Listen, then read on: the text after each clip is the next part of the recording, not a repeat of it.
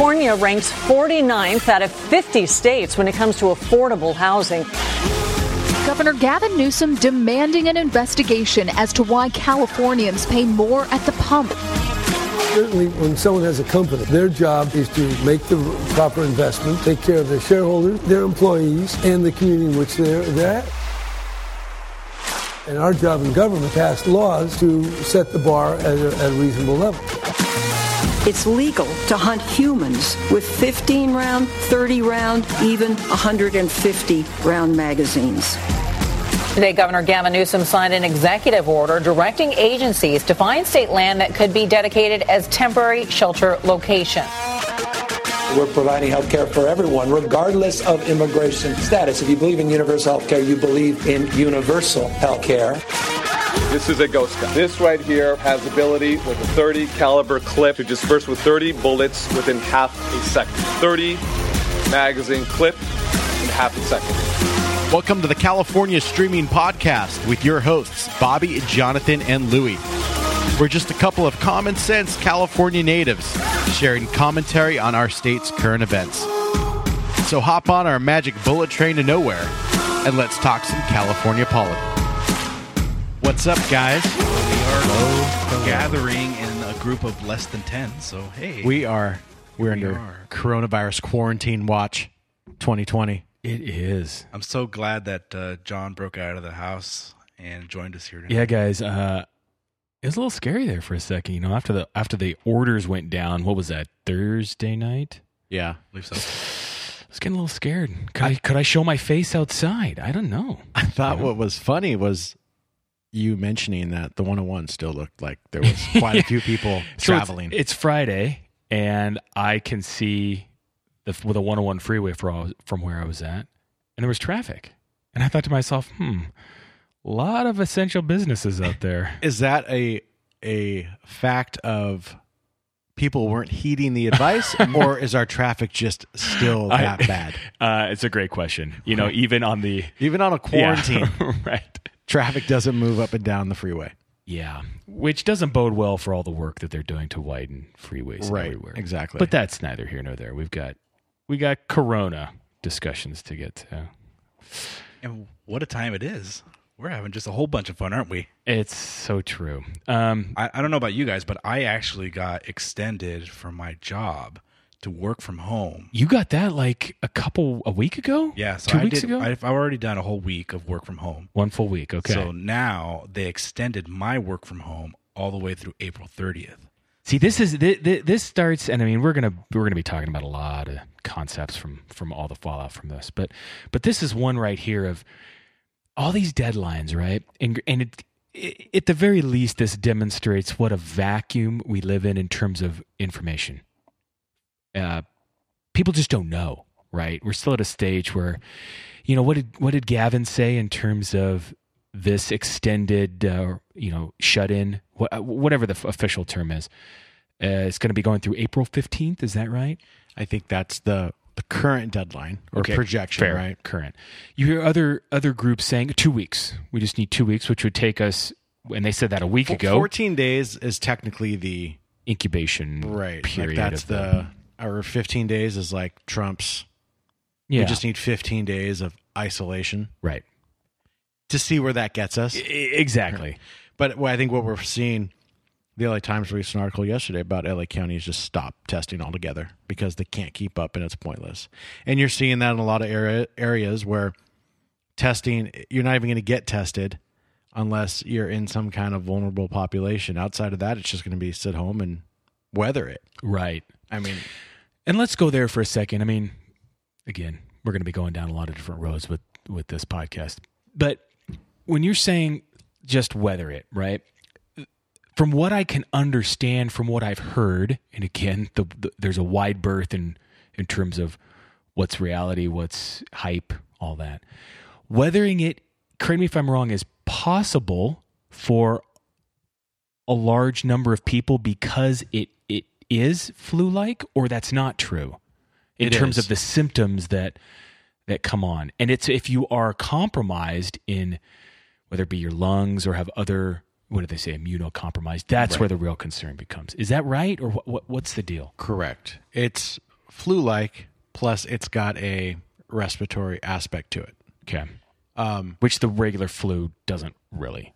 Right. I mean, typically, right, but it's no. I mean, it's not a whole lot different than if you've got some kind of respiratory thing going on, right? And you're coughing on everyone, and Okay. Yeah. you're aerosolizing all that, you know, Yep. sputum that's Yep. full of gunk. and the virus and Right. And even if you're with it, even if you are uh even if you're close quarters with somebody who's got it Yeah. and you're a healthy individual, your odds of getting it are still 1 in 200. Oh, is that is It's not like uh oh man, I was in the same room as this person, therefore I will have it for certain. Like You you have to touch and put to your face that flu, the the virus. yeah You know, so you have to have in contact with it, or someone just sneezes right in your face. okay You know. yeah right. and even and but you're not saying even at that it's one in two hundred. If if someone if someone were to you know be one foot from you and sneeze in your face, It's never for certain that you're going to get anything, right? Uh, right, And right. for healthy individuals, it's 1 in 200. because they might actually they might have gotten it, but then they fight it off and or maybe your system can just fight it off. Yeah, yeah. I mean, Yeah, yeah. I'm one of those people. I haven't had the flu, and I can't remember how long And right. But you've probably been 15 in, years plus. and you've probably been in contact with it. You almost had to have Always. Right. I mean, my job, I'm around sick people all the time. Right. So, I, you know, and the the flu's always mutating, so it's not like chicken pox. So I got it once, and I'm I'm good. yeah, I just I'm one of those people that doesn't get sick often. yeah, I get bad allergies, but outside of that, it's not. I think people are treating this like the plague, like Yeah. it's some airborne plague. yeah. um, where you can't, you don't, I don't want to you know, breathe the air, and that six feet is this magic number of Yeah. go no go. You know? Yeah, right, right, right. I didn't want to stop you. You were on such a roll right there, but I just have to stop you here. Let you know you were being offensive to chickens because chicken pox doesn't come from chickens. Okay, just letting you know. True. It probably does. True. That's, probably why they named it. That's strike one. But you know what? Well, Put that the- with rhetoric the, behind with the you, sir. Chinese flu. We Yes. don't want to offend Yes, anybody We do not. because geography is offensive. Did you know you're not supposed to, and it's never happened before where they've named a virus after its location? Right. Apparently, that's like something totally new. I think what's interesting is if you break it down, the only time we rename them to a code word is when they come from China, right? Uh, H1N1, COVID 19. But the others like West Nile, Ebola, German measles, Spanish flu, no problem talking about geography then. Mm. I even I even found some I looked up. Okay, I wanted to know like in, with all that's going on. Okay, what are some of the, the ugliest flu, ugliest viruses that have been out there in the oh, past? yeah. And then I was curious. Okay, out of those, how many, which ones are kind of based on a location? Right. I never heard of this one, the, the Marburg virus. Apparently pretty ugly, but M- Is it Marburg, from Germany. trash? Oh, from the trash good, company? That's a good one. Marburg, Germany. Ebola, right? There was a river right, in the Democratic Republic of Congo. Um, there was a couple more. Hold on, let me find in this article. Um, oh, I believe the, the hantavirus, Oh, That's- I forgot about yeah. Hanta. right? Uh, the really nasty, like you've already said, Louis, the really nasty year of the flu. We called it the Spanish flu. In 1918, there was a especially bad strain. Um, oh, and you remember the whole, obviously SARS, sudden acute respiratory. Right. Well, then there was MERS, which was Middle Eastern. Whoa. And we never called it that. Most people don't even know what MERS means, Right. right? It was always cloaked in MERS. right.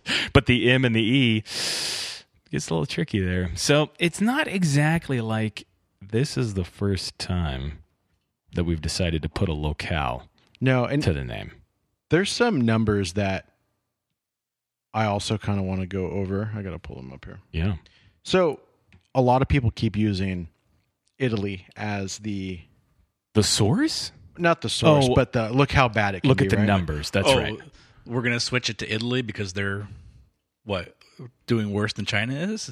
Well, Well, we have numbers. the numbers, right? we, you know, the numbers, all the numbers surrounding all of this We're gonna call China. it the meatballs flu. What? no, no. What I'm saying though is everybody looks at Italy for look how Yeah. bad it can be. Okay. Look at all the deaths, but even as we, sorry, but even as we record the day, they just said like last night or yesterday, 800 new Right, deaths right. in Italy. and I think what anyone who's taken like basic stats knows that you've got to kind of dig into the data and just see what are the elements that could provide those numbers, right? And with Italy, Italy has the oldest population in Europe. Mm. Um, it's 20, 20 yeah, so their median age is four, 47. Ours is like 36 in USA. And 25% of their population is over 80 years old. Mm. Well, then throw into that, you know, the stereotype of Italy that they love their grandmas, Well, their mamma mias. No, but but they also have They the have a most very- smokers in Europe. There's that, and you know, there's an element that I, I'm not going to uh, get stats or any specifics. Uh, probably perfect, but I didn't quite appreciate. People have been talking about that. Uh, there's a lot of tr- there was was probably not right now, but there was a lot of travel between China and Italy, fashion and just other industries in Italy. That there was a lot of it was like a hot destination for the wealthier Yeah, I didn't know individuals from China. I didn't either, but apparently they say, obviously between end of December and then when things got really locked down, who knows how many back and forth flights and trips and travel between the two countries was occurring. I mean, if you think about it, you got a lot of fashion designers there, right. And the production places are in eh, China, Right. So I, I just didn't respect or understand how heavily of a trafficked pipeline that was, but apparently pretty pretty strong. Well, in looping the numbers back to kind of what we talked about in the beginning of the episode, the only like super data set we have is the Princess cruise ship. Oh yeah. Everybody on there got tested and tracked. So about 3,700 passengers. Wow, that many. Okay. Yeah, plus the Yeah.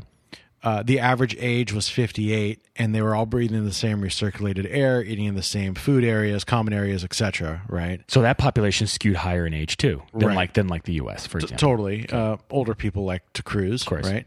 Um, and you've got a population that's in close quarters with each other the entire time. Even after all that, less than 700 contracted the virus. Out of 3,800, you said? 3,700. 37, okay. And seven died, but they're all over 70. Okay.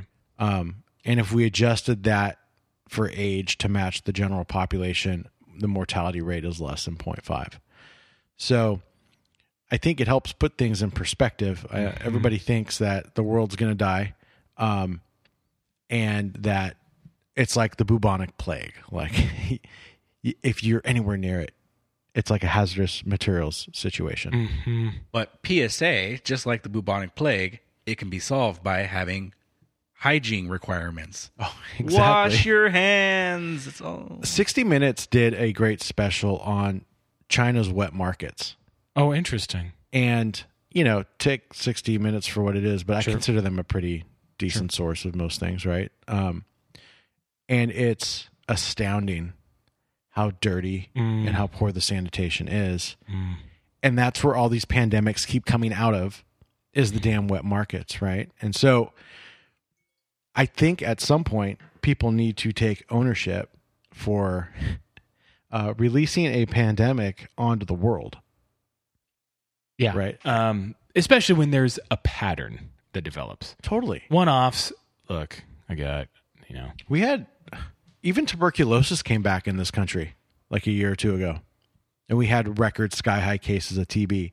And TB had been gone for forever. yeah. Anti-vaxxers, where you at now these days, huh? Or, or did I, do I remember this correctly? That in the, uh, amongst the homeless population, like in LA, leprosy? Yeah, exactly. Like when was the last time we talked about leprosy? Right. I mean, I, I read it in the Bible, but it's not exactly. all these things have consequences, right? And it's like, well, let people live on the streets and sanitation's not good, cleanliness isn't there, and we start getting a development of these diseases we haven't seen. Right. Yeah. Whoosh me, Louie. Let's get into an article. This comes from the LA Times. In a dramatic bid to slow the spread of the coronavirus, Los Angeles County and city officials announced new orders Thursday that severely restrict public movements. The Los Angeles County order requires all indoor malls, shopping centers, playgrounds, and non essential retail businesses to close and prohibits gatherings of more than 10 people in enclosed spaces. The city of Los Angeles ordered is much more restrictive. It requires all non essential businesses to close, with companies able to operate only through work at home arrangements. The order also bans all public gatherings of any size outside of homes.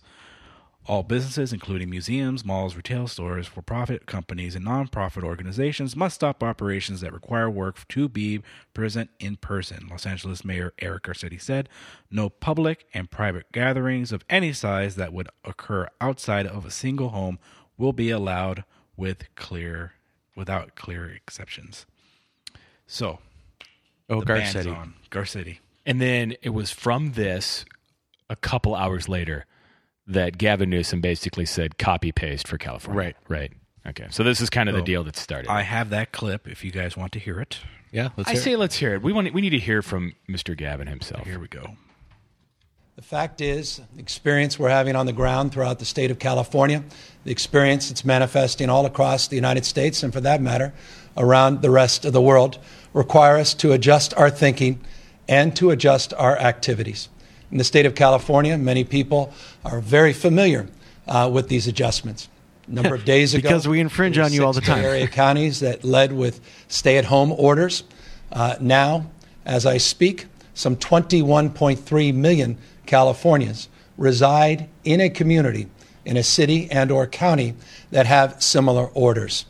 A state as large as ours, a nation state, uh, is many parts, but at the end of the day, we're one body. There's a mutuality and there's a recognition of our interdependence that requires of this moment that we direct a statewide order for people to stay at home. There it is.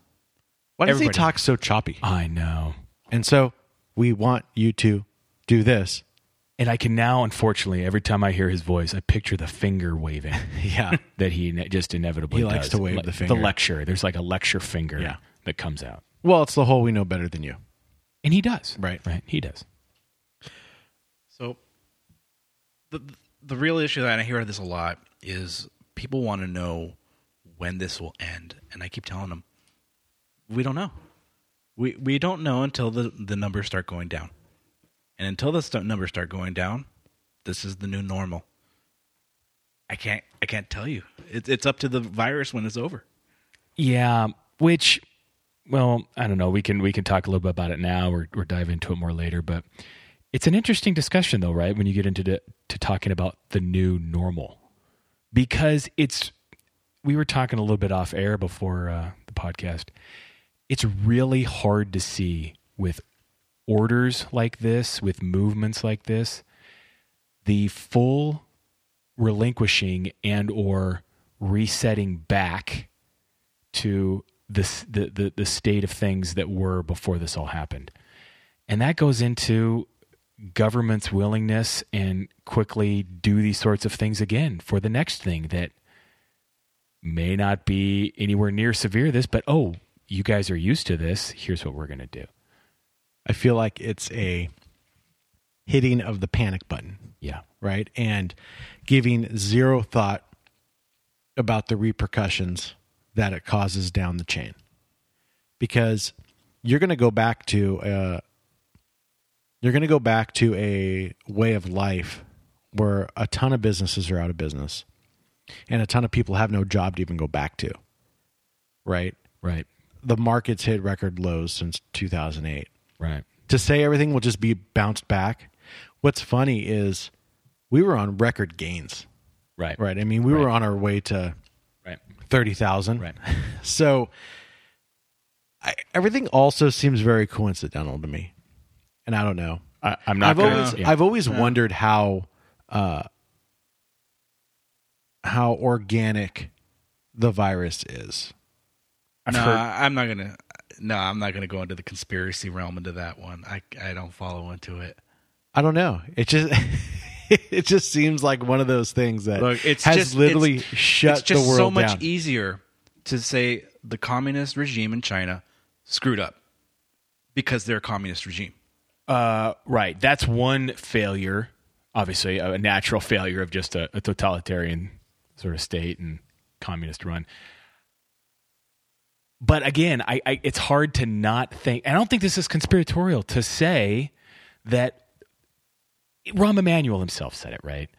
They're definitely not letting this crisis go to waste Well- because we're gonna be able to see, quote unquote, what can happen, what we can get away in with. the in the aspect of let's see what we can get away with during the crisis. I totally agree. Yeah. But I don't believe, you know, that this was somehow intentional.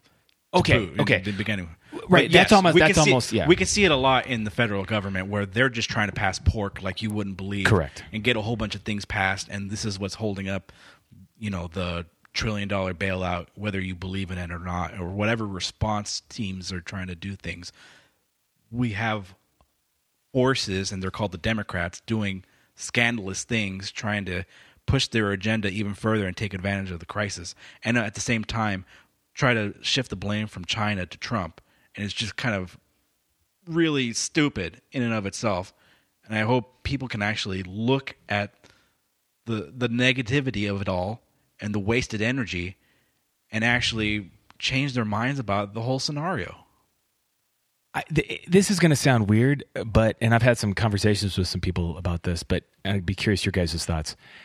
I actually have a little bit of hope for that happening because the longer the longer I think you keep people in this state, in in this shelter in, shut down, can't go to work, can't do what you normally would do, you're going to and I understand that there's the, the, the, news and, and the virus and deaths, et cetera, are helping support that right now. But you're going to need, in my opinion, you're going to need an ever increasing support list of supporting elements to continue that. And if you continue that, people, A, they don't like to do what we're being asked to do.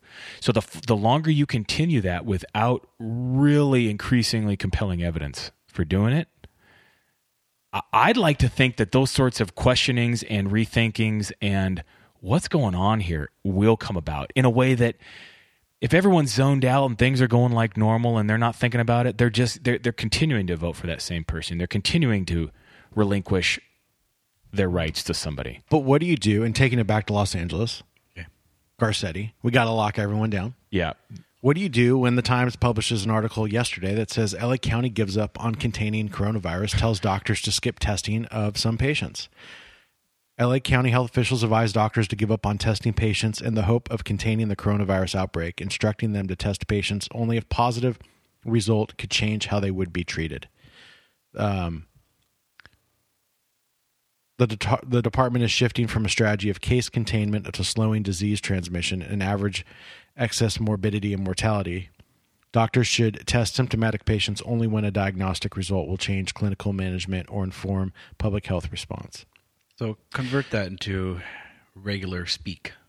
Well, they're not testing anyone. They're only going to test you if they think knowing you've got COVID will change the way they're going to treat you, Right. which it won't Right. ever, Right. right? Um, because you're just going to keep treating. There's no drug. There's, There's no, no, drug for it. So when do we say, uh, okay, now the coast is clear, let's all come out? And this is what I've been But see, trying. that's my point. Yeah. that's my point. I, I've been trying to settle this with things we're familiar with, like wildfires, right? Yep.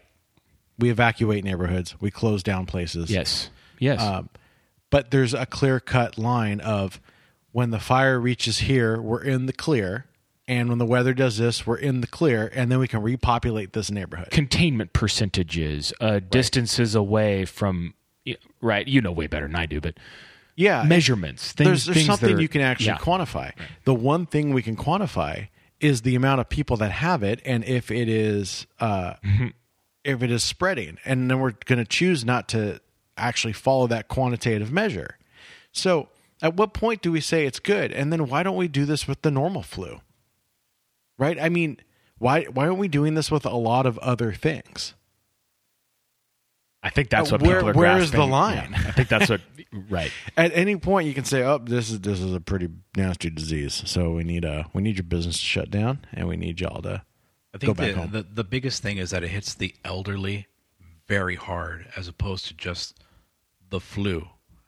the flu hits the elderly really it does hard hit too. them hard, but this one is almost certain death at a certain point. Are there are there there must be I'm guessing similarly skewed statistics in terms of population and age when it comes to deaths with the flu.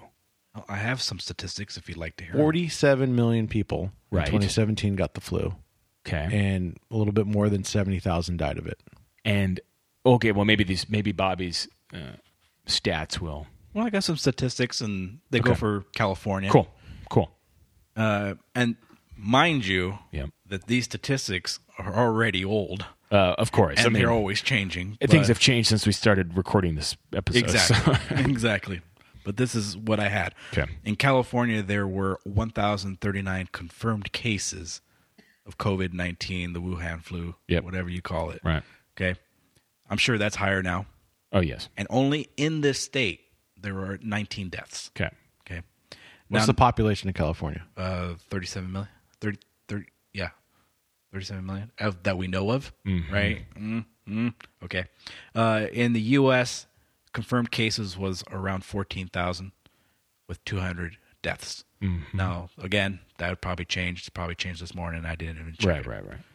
so uh, globally we're looking at a quarter million people with the with the flu and 10,000 deaths that can be attributed to. Globally. globally so kind of gives you a little What perspective seven billion um, people? yeah, that's right.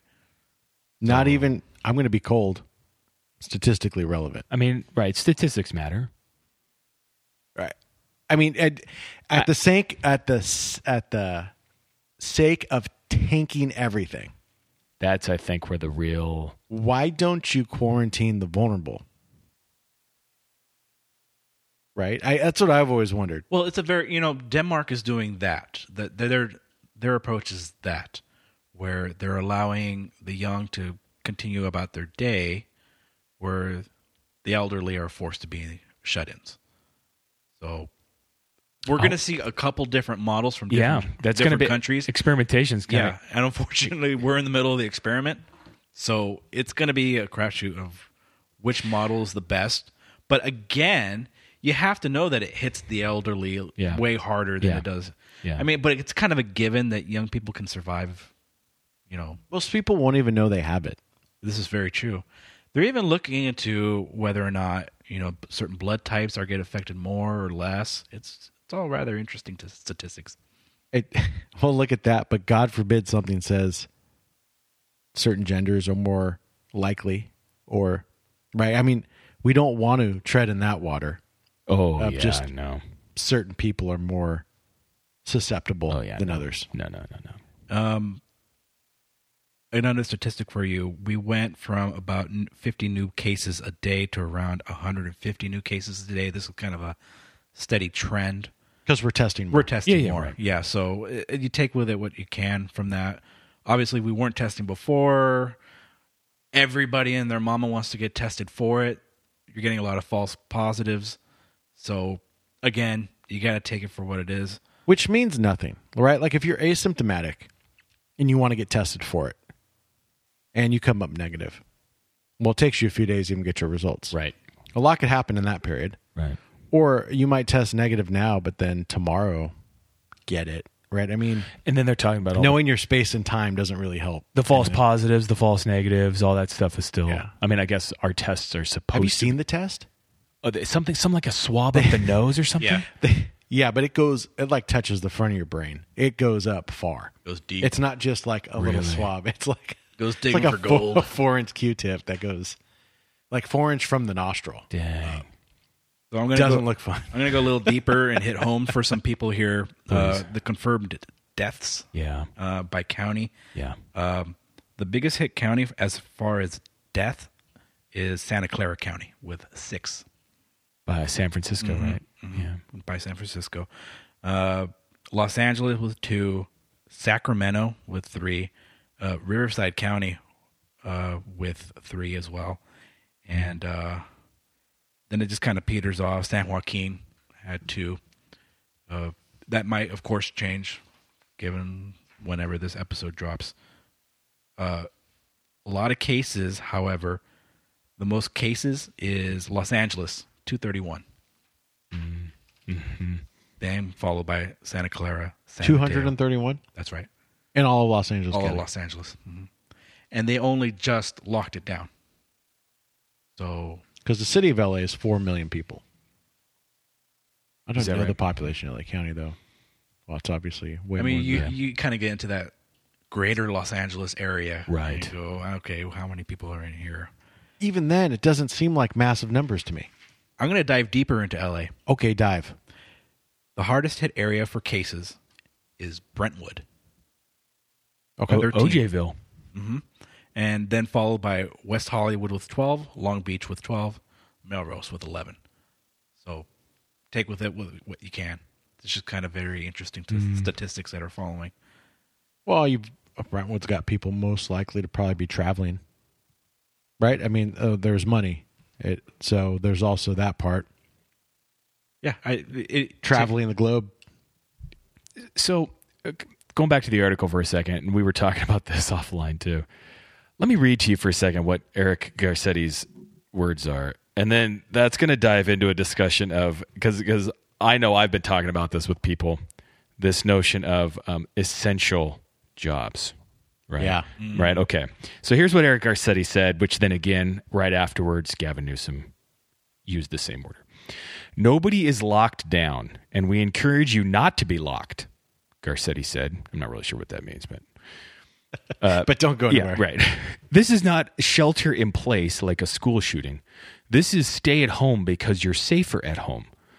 And the only people who should be leaving home and going out are those whose jobs are critical to the safety, health, and security of the city, as well as the economy of recovery for us and the nation during the crisis. Okay, that's like a really, you know, high level kind of feel good. you can make us money, yeah, right. or you can save our life. So, so then right below that in the article, let me read you what essential businesses include. Some of them are going to make sense, and then I don't know. It starts to. Okay. Essential businesses include grocery stores, Okay. food banks and outdoor farmers markets, schools and childcare. Wait, how are outdoor farmers I don't markets know. allowed? Yeah. You know, I uh, questionable. one. Okay, right. Uh, they have a good lobbyist group. I don't know. Maybe. Yeah.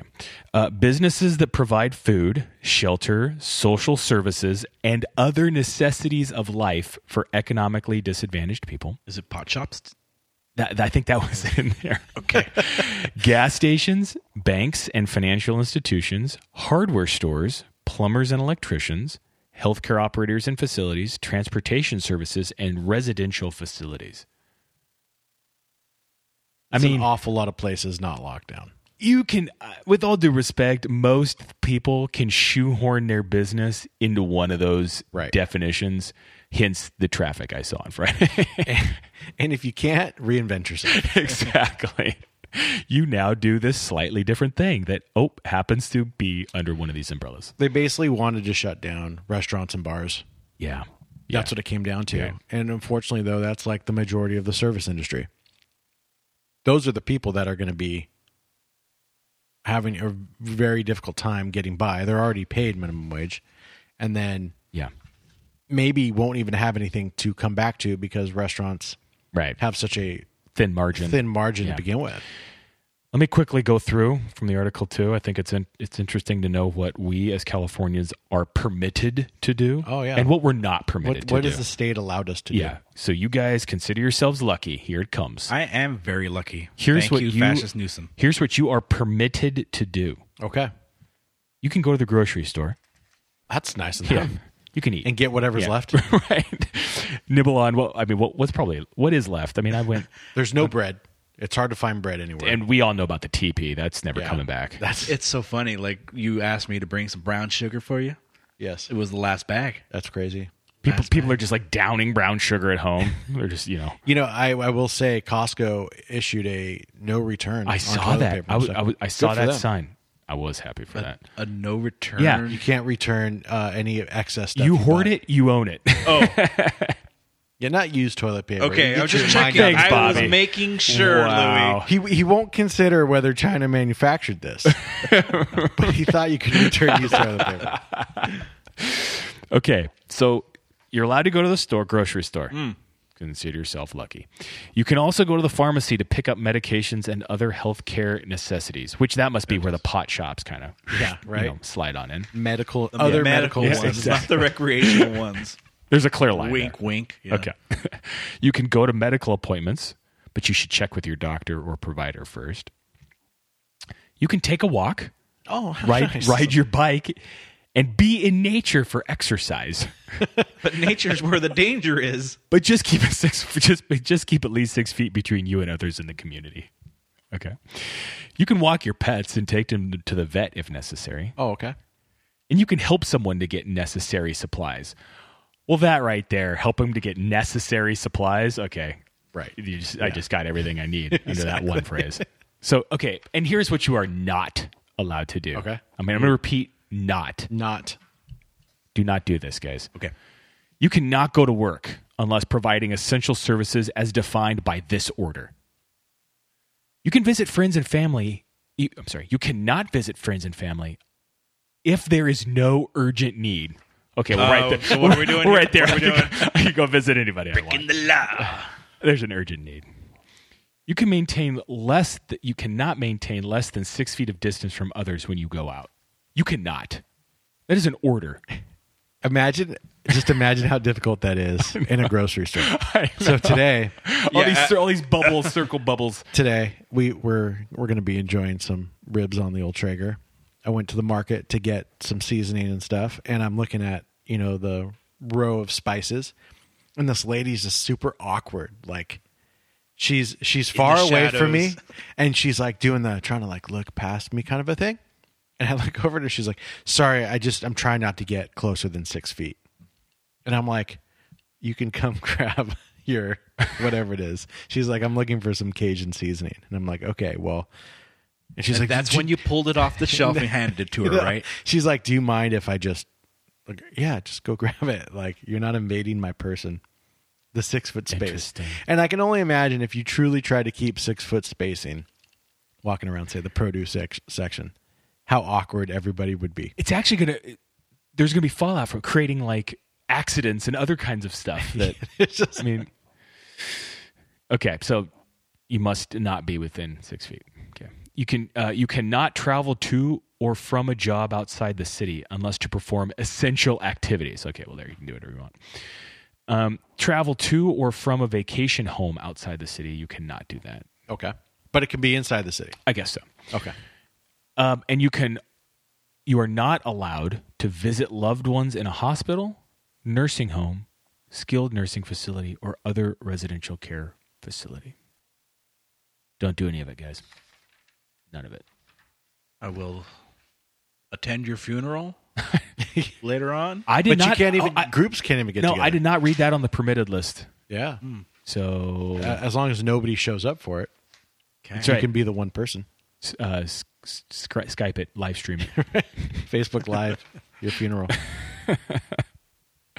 Uh, so we're left with working at home for most of us, depending on what your job is, right. in order to continue making a living. So even the uh, even the government workers kind of are hit hard with this as well as many of them are paper pushers, as it were.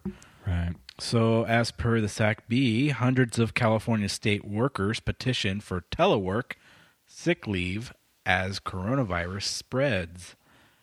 Officials limited gatherings of 250 people, then 50, then down to 10 as the spread of the coronavirus, yet many state workers are still going to work. hmm We are work we all work in buildings where there are thousands of people there, said Vera, 29, an analyst at the Department of Social Services office in Sacramento. You have 10 people or more in an elevator just getting to your cubicle. She and two friends wanted to do something about it, and so a week ago they launched an online petition demanding Governor Gavin Newsom allowing teleworking for all state employees who can do it, guaranteed pay, paid sick leave, and p- provide sanitation and protect, protective equipment.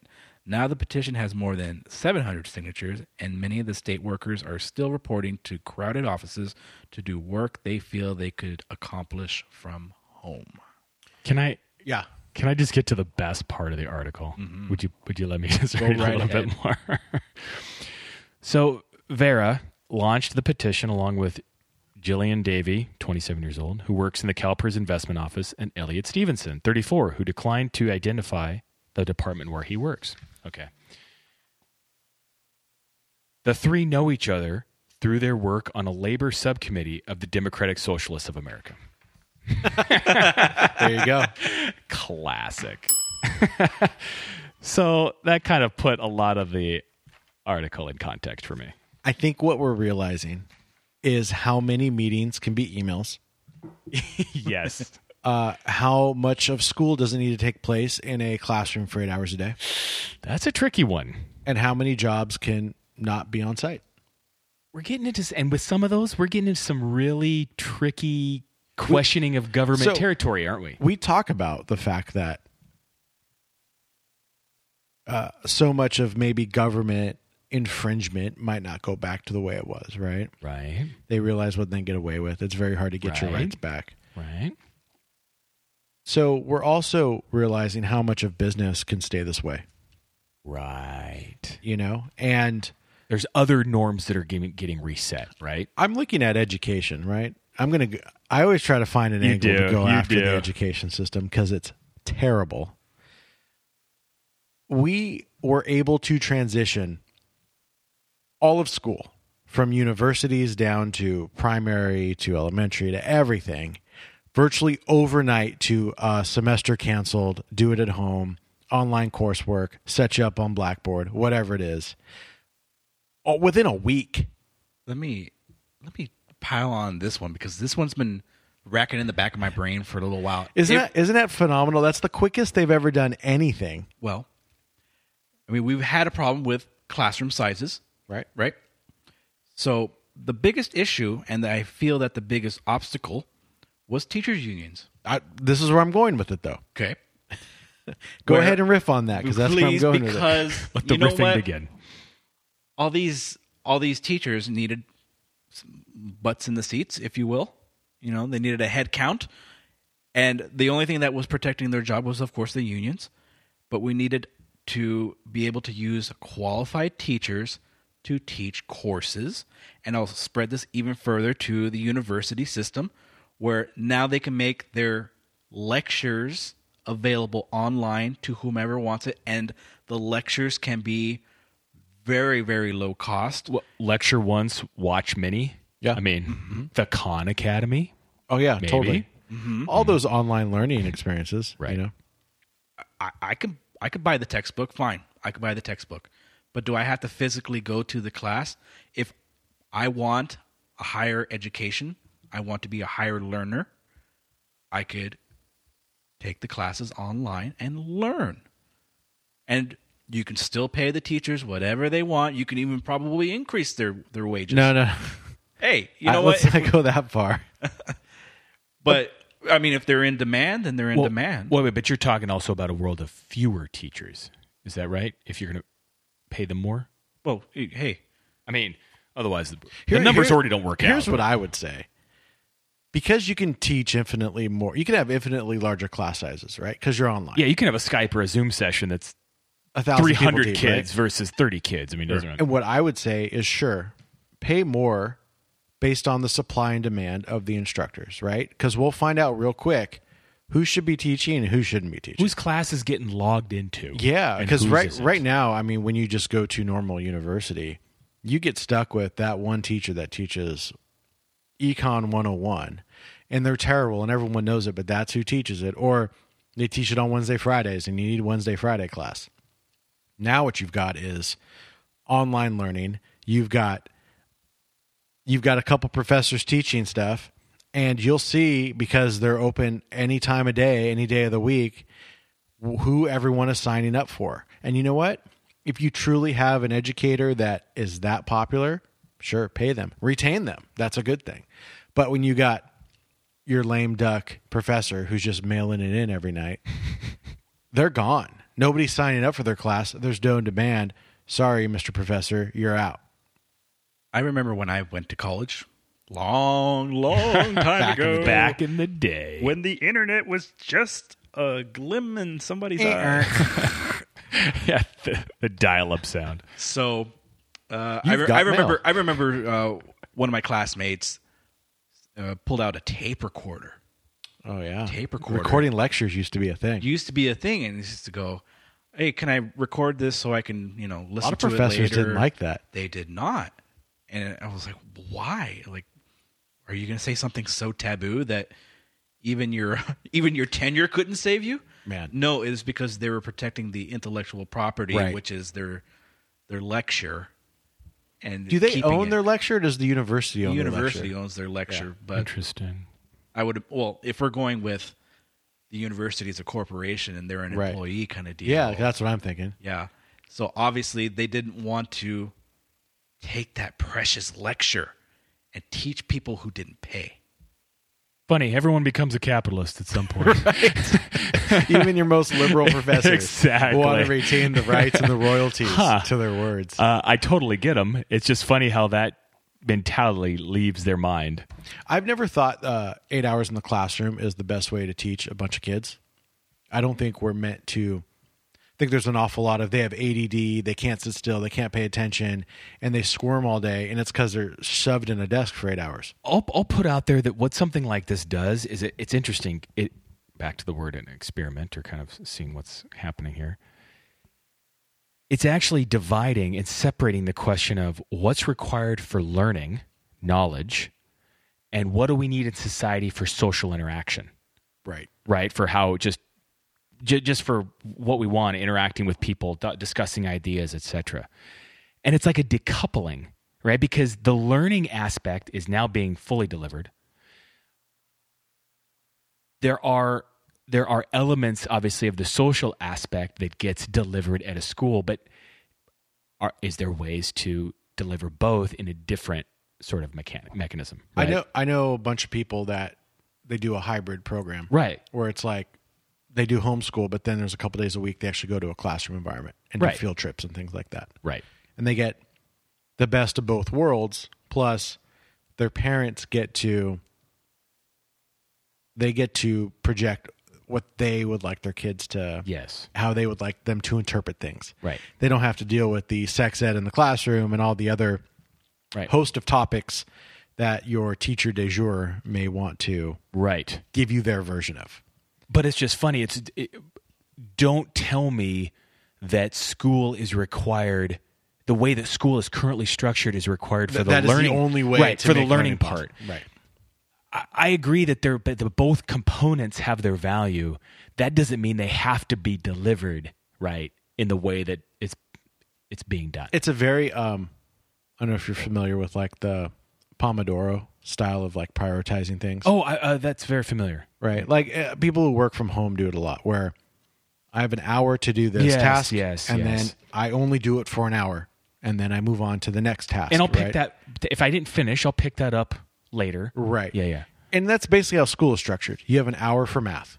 And then it doesn't matter where we are, where we left off. We're not We- gonna finish it. Yeah, we Yeah. end at an hour and then we pick up something else for another hour. And you just don't get um I just don't know if that structure is best for everyone. But what we're finding out is that the school system, mm-hmm. which tells us how broke they are and how archaic they are and they were able to convert into home learning virtually overnight right? in a week or so right for a system that large overnight and, and not just uh, we're going to do what we need to get by for two weeks. They just straight up after a couple days canceled the semesters. Said see you in the fall. Right? Uh, to me that that blows my mind that we were able to just convert overnight. Ucsb did it even earlier. They did it way before any of this came down. Really? probably a week before there was already uh, ucsb today just canceled the rest of classes and put them online. Mm-hmm. And then it was people had comps and things like that or they're going into finals. It was like the week before finals or midterms. Probably midterms. Mm-hmm. And then they were like you got to go to a testing center. And it's like all the state's doing is deferring the risk to the testing center right? 'Cause- totally. But No, I- but you know what? That makes a good. You know, I always love the Japanese model of education system. They have testing centers, and this is the regular course of action where you got to pass tests in order to qualify for the next school Oh, system right. you're going into. Right. well we try to do that with exit exams and stuff right and but there's never any down there's no well you don't get to go to high school right because you don't even know eighth grade right because most people wouldn't move on yeah I mean, uh, we've sad- gone over that- those that's- scores. that's Everybody's a part. soaring eagle. They're just waiting to fly. 10th place trophies for everybody I wanted to, uh, J- John, you love this civil liberties bit that I've got right here. So, the city of Fresno. Is this another article? Another article. Swoosh. Fresno. City of Fresno. Central Valley of California. Yes. declared a coronavirus state of emergency that allows gun, alcohol, and certain gasoline sales to be banned in the city, as reported by Fox 26 of the local area. Mm. The city suspended one, suspended the sale of firearms and ammunition, mm. suspended the sale of alcohol, ordered a general curfew, ordered the closing of all taverns, ordered a price or rate freeze on consumer goods and on hotels if lodging is limited, order a halt to gasoline sales except as fuel pumped into vehicles' gasoline tanks. Oh, mm-hmm. So you can't Yeah. stock up. no hoarding. Order the closing of any businesses where crowds tend to gather, including theaters, amusement areas, gyms, stadiums, etc. I'm going to add on to that with a statement from an article I read today that the DOJ seeks new mm-hmm. emergency powers. I saw this. They quietly asked Congress for the ability to ask chief judges to detain people indefinitely without trial during emergencies. Suspending your due process. That feels good. Well, suspending habeas corpus. Yeah. So um, let's let's take the guns away, and then let's go ahead and suspend your rights. Does anyone see the formula that develops? Now, I was watching uh, some bootleg videos from China during the virus outbreak over there. Was that your way of giving it back? Yeah.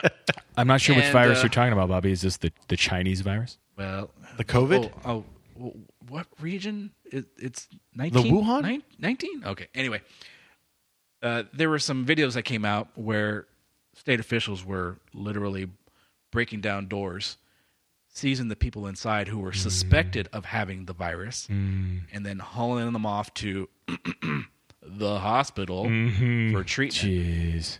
It's like a that's like a bad move. A bad. It, If it happened here, it would be a bad move, Louis. no, the it's like media would- dystopian. uh, Yeah. would love it. The media would love it and share that video a million times over and go, look how bad Trump has become a dictator. They would love it if that happened here. I, I was joking. I wasn't really joking with John earlier. I think it's there is some seriousness in it. How many people question, even down to the number of genders that exist? Like put real thought into there's a thousand genders, but they put zero thought into oh my rights they're being taken away. Oh, the Constitution. Does Unbelievable. I have well, I have rights? Like zero thought. Just give it up. Okay, cool. Well, if this will help, if you say you so, Yeah.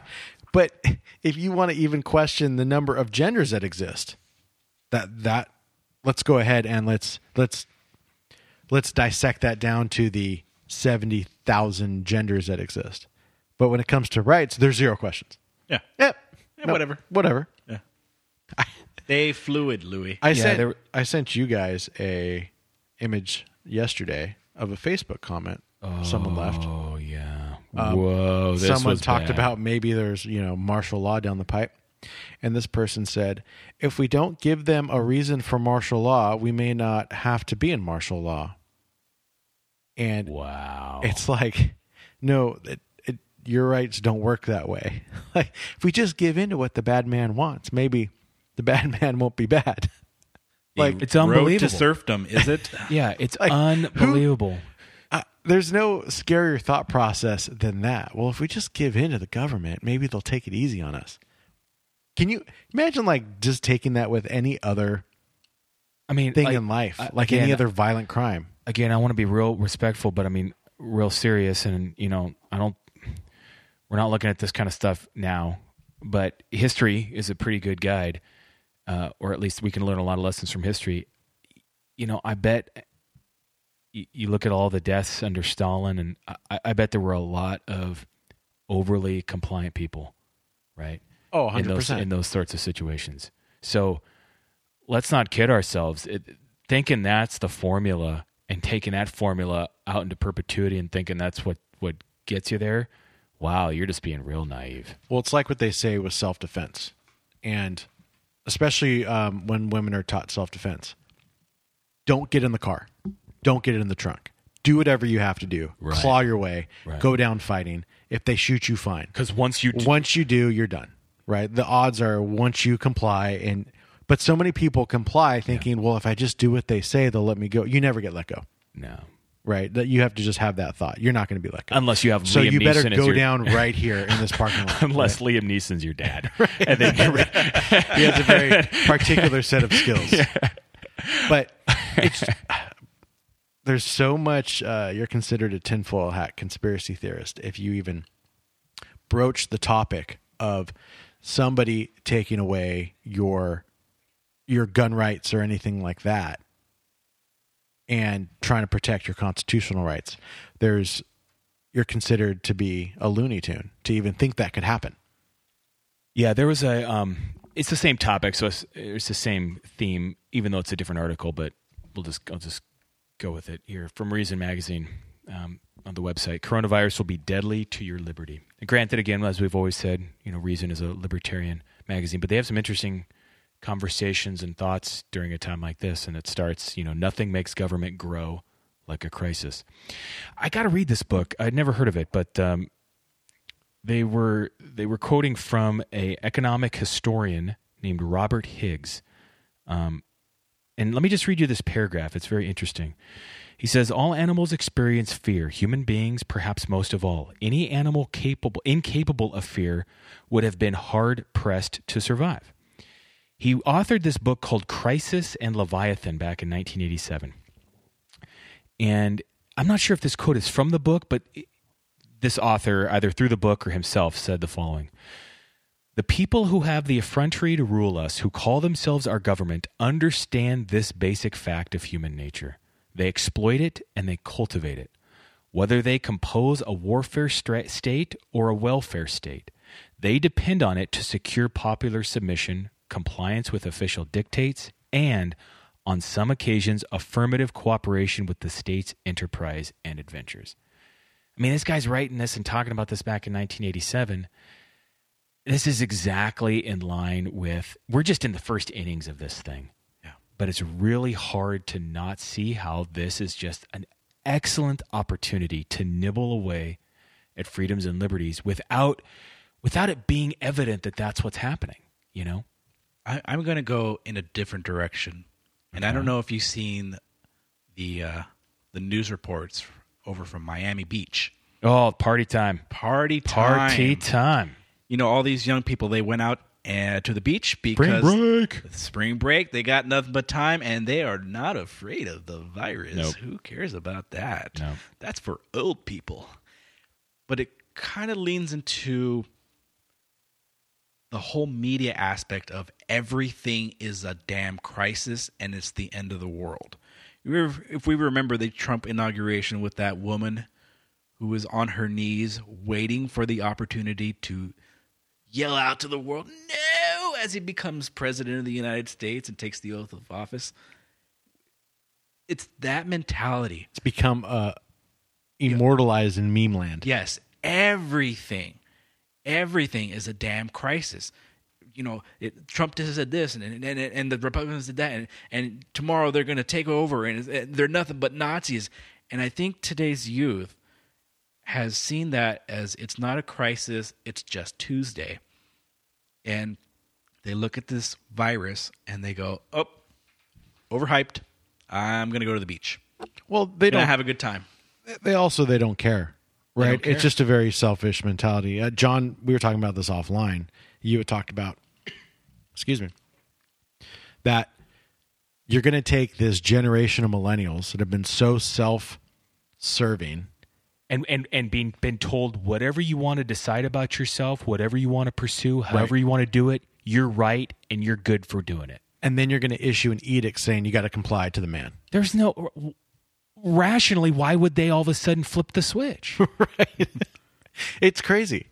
yeah, it's crazy to think that that's going to work. The only way it works is if you really, because I, I see this be the Trump all defense that people tend to pull out when you argue any part of the way government's handled this is, uh, well, you must want to see your parents and your grandparents die. Right.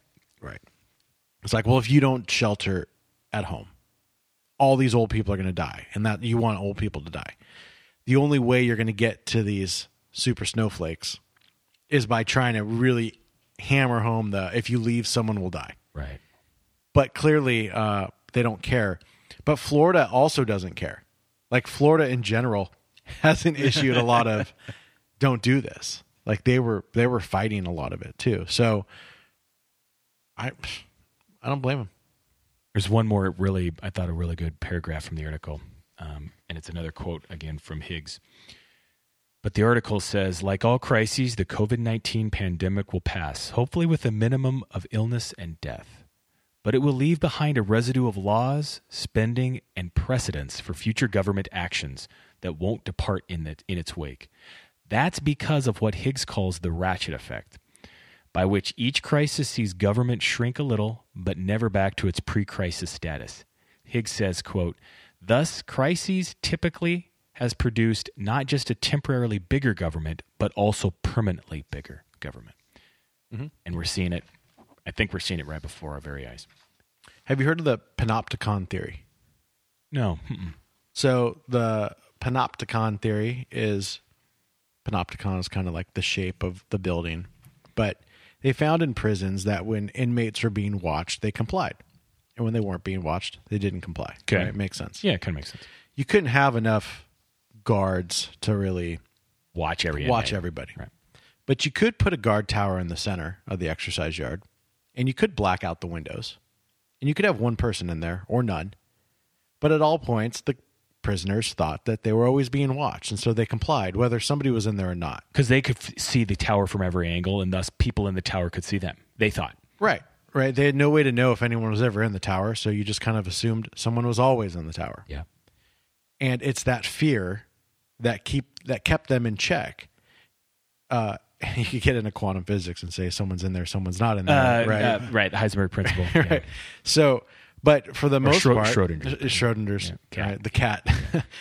if uh, it's just kind of a simple way to illustrate that when you have some kind of fear, you're you're compliant, right? And kind of like the article said, uh, government uses that fear to Mm-hmm. control, and they are the only entity that can coerce anything out of you through the use of force. As we say it on the show a lot, they have a monopoly on it. They do. It's legal for them to use force and coercion. Right. As we're Nobody else can do that. If I have a client that doesn't pay an invoice, I can't go to their shop and threaten them with a gun. I mean, I could, but I'd be arrested. Right. Or, and you can't arrest them for right. not. Yeah. Uh, but the government can come to my door Compel at you. 7 a.m. Yeah. with a gun and say, pay your taxes. Right. And so they have a monopoly on that. And you do. It's the fear. It's fear is very controlling. If if this wasn't manufactured, if this is totally organic, Mm-hmm. all we've done is give a eye into the playbook of what happens when you instill a little bit of Yeah. panic in Yep. the United States What what can I get away with? with a flu, right? Uh, this wasn't even like threatening something that's airborne and invisible and can hammer people for miles, right? Imagine that kind of scare. This Right. is um, Right. if you're within six feet of somebody or in a gathering of more than 20 people, you might get sick and a tummy ache. Like, the, So what you're what you're boiling this down down to, Louis, is that the only way we get these people to comply is by having the National Guard on every street corner with a rifle in hand, watching everybody. You mean the bra- spring breakers that aren't complying? Mm-hmm. Is that what you Yeah. Well, that's always been the theory, right? Like even if you the American people would have a fighting chance against the military, even with tanks and all their supreme fire, because like the military is not just going to take out an entire square mile of a city with a bomb, right? And if you really had to go suburban and uh, do like door to door military kind of stuff, it would be very hard in this country because you'd not have to you'd have to fight all the citizens, right? And then you'd have to count on all the military and all the police to not be one of the fighting citizens, Right? right? Like I don't see a lot of military just being compliant and Nope. eradicating the U.S. Nope. But you know, there is just the fear aspect of they have managed to lock down the country in a very short amount of time, just through fear. Like you're not watching people die in the streets of like some uh like leprosy, some No. kind of oh my god, that's terrible. Most people don't even know anyone that's sick or dead. It's very rare. We went through the numbers. I mean, if you do Like know it's somebody totally out of fear. yeah. You don't most people don't even know anybody that has suffered or died of it. It's just the fear that it could happen. Completely controlling your thought. That's crazy. It is crazy. to just be compliant. I know John's. John will be one of the weenies that just goes down. I'm telling you guys, We'll I risked you it. I risked John. it all to be here today. Kiss you I risked John. it all. Hey, let's um let's take a break from Wuhan and let's do the rundown. Let's do a rundown. I got a crossfire too. Oh, you do? If you want to do that about- first. You want to? I don't care, but let's do them both right now. I mean, Do, whichever do one's your first. rundown. Okay. I'll do a crossfire because then it'll get into some of the economics. Great. And I'd like to talk about the economy. Great. All right. Real quick. Rundown. The rundown. So some of the news you probably didn't hear of because, well, The Chinese virus. Chinese virus, but at the same time, it is California, and some of these things just kind of get buried in the. Uh, which is part of their hope as well, right? Yeah. so first up, uh, former Representative Duncan Hunter was sentenced on Tuesday morning to 11 months in prison for violating campaign finance law. Judge Thomas Whelan handed down the sentence in San Diego, capping a court decision that saw protesters accuse Hunter of spending campaign funds on a wide array of personal matters. Hunter, a Republican, pleaded guilty in December and resigned his seat shortly after. With coronavirus distancing measures rever- reverberating throughout California's court system, Whelan ordered that Hunter will not be required to surrender until late May. Asked about the health hazard incar- incarceration could pose, Assistant U.S. Attorney Amelia Allen said she was confident Judge Whelan will take all the appropriate circumstances into consideration. And Duncan Hunter released an official statement that says, "Thank you, Chinese virus, for my extra freedom." So here's someone who benefited uh, just a smidge from this virus. But it, we're we're going to talk about this later in, in terms of the stuff. When we we're equal opportunity bashers on this show. sure. This guy is a Republican. That's a joke. We're going to get into some more Republican jokes. Yeah. Later. It's but yeah.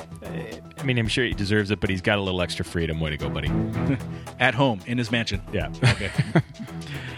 Charter cities like San Jose, Oakland, and San Francisco will have to give priority to affordable housing developments when they get rid of surplus land. This week, the California Supreme Court said it would not review an appeals court decision in the case of Anderson v. City of San Jose, which considered, uh, which centered around whether the nation's 10th largest city had to follow the state's Surplus Land Act. The act says cities have to make public land that they no longer need available to developers that are willing to set aside at least quarter of the housing units they plan to build for low-income families and individuals. If no developer is interested, cities can still sell the land where projects include at least 10 homes. However, 15% of the units must be affordable. But San Jose in 2016 passed an ordinance that allowed for more leeway than the state gave, saying that the city council could exempt certain pro- properties from following the exempt, the requirements of the state law, and the city leaders gave high-rise apartment developments in the downtown area a pass. I mean, I I'm kind of a fan only to make it consistent. I mean, private landowners have to abide by all this junk, right? So why Yeah. should why take should a land city, from the government? right? Why, should- why should a city have to be any different? It's all a joke, but yeah, It's all a big joke. yeah, but still, I guess it will be vacant. No homes built for Yeah. anybody. right, Good perfect. job. That makes sense. The Trump administration is looking at investments in Chinese military companies by the California Public Employees Still? Retirement System, Uh oh. CalPERS. Uh oh. Last month, U.S. Representative Jim Banks urged California to fire the fund's chief investment officer, Yu Ben Meng, citing he has called the official's long and cozy relationship with Beijing.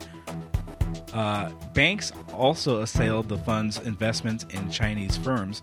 A U.S. citizen born in China, Meng has twice worked for CalPERS, the first time sta- uh, starting in 2008 and the second time beginning in January of 2019, when he became CIO of managing 400 billions in investments, according to the CalPERS website. This this is an article worthy of our time in a future episode. Oh, for sure.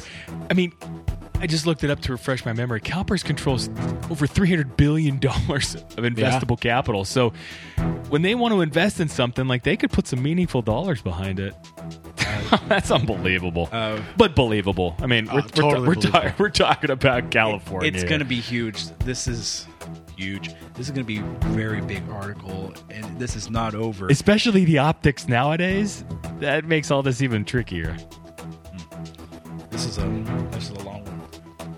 Former Councilman Mitch Englander, who resigned at the end of 2018, was charged with obstructing an investigation into his activities when the Justice Department alleged, including accepting cash, female escort services, hotel room, and expensive meals from a businessman, businessman during trips to the Las Vegas and Palm Springs area. Wow. After FBI agents began asking questions, prosecutors claim Englander lied and schemed to cover up his mislead, his misdeeds.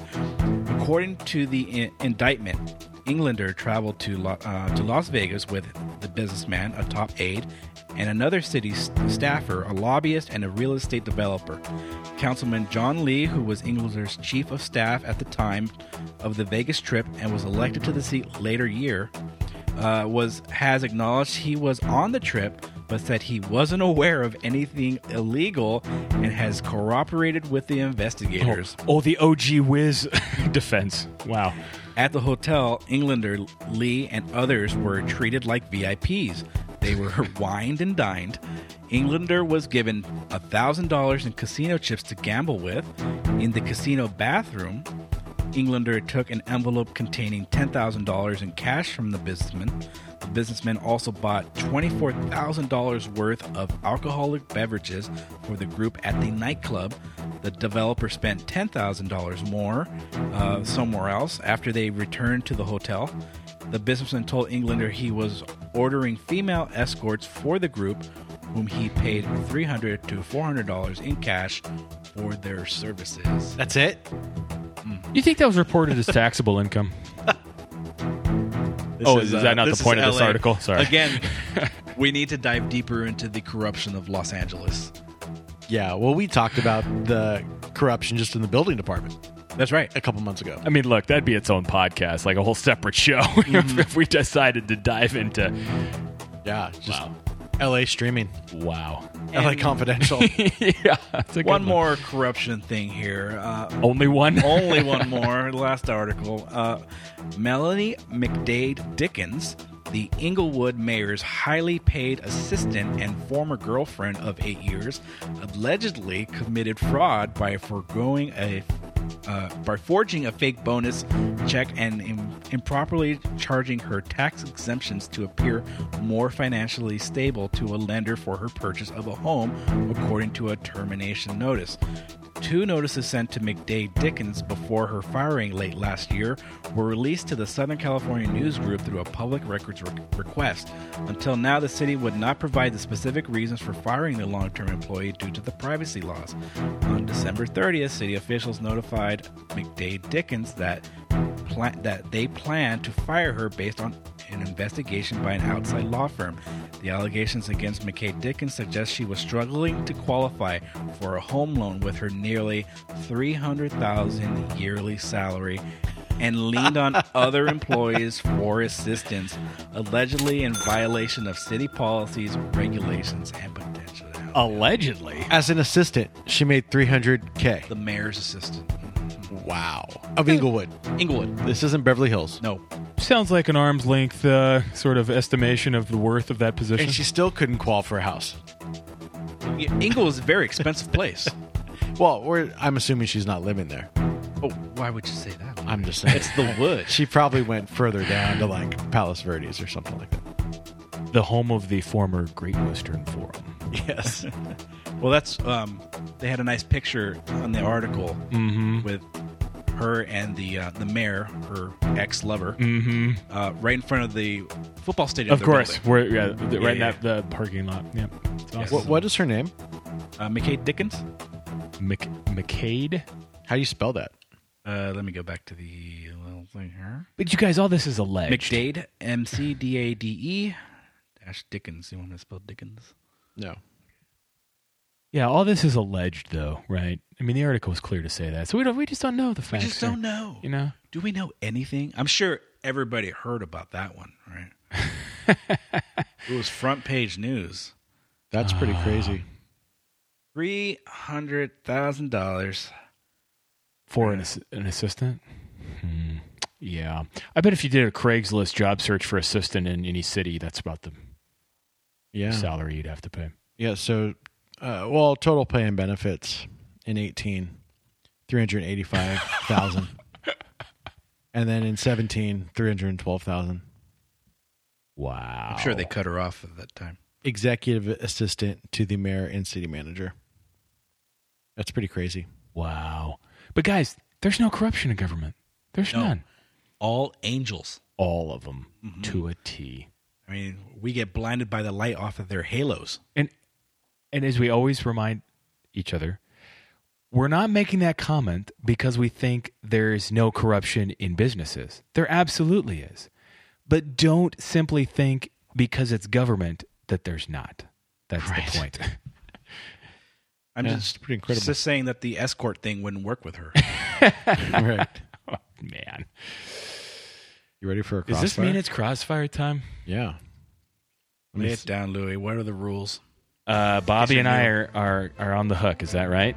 Yep. Okay, it's time for us to decide. So in Crossfire, I come up with a question, and Bobby and John have to give me their take on it.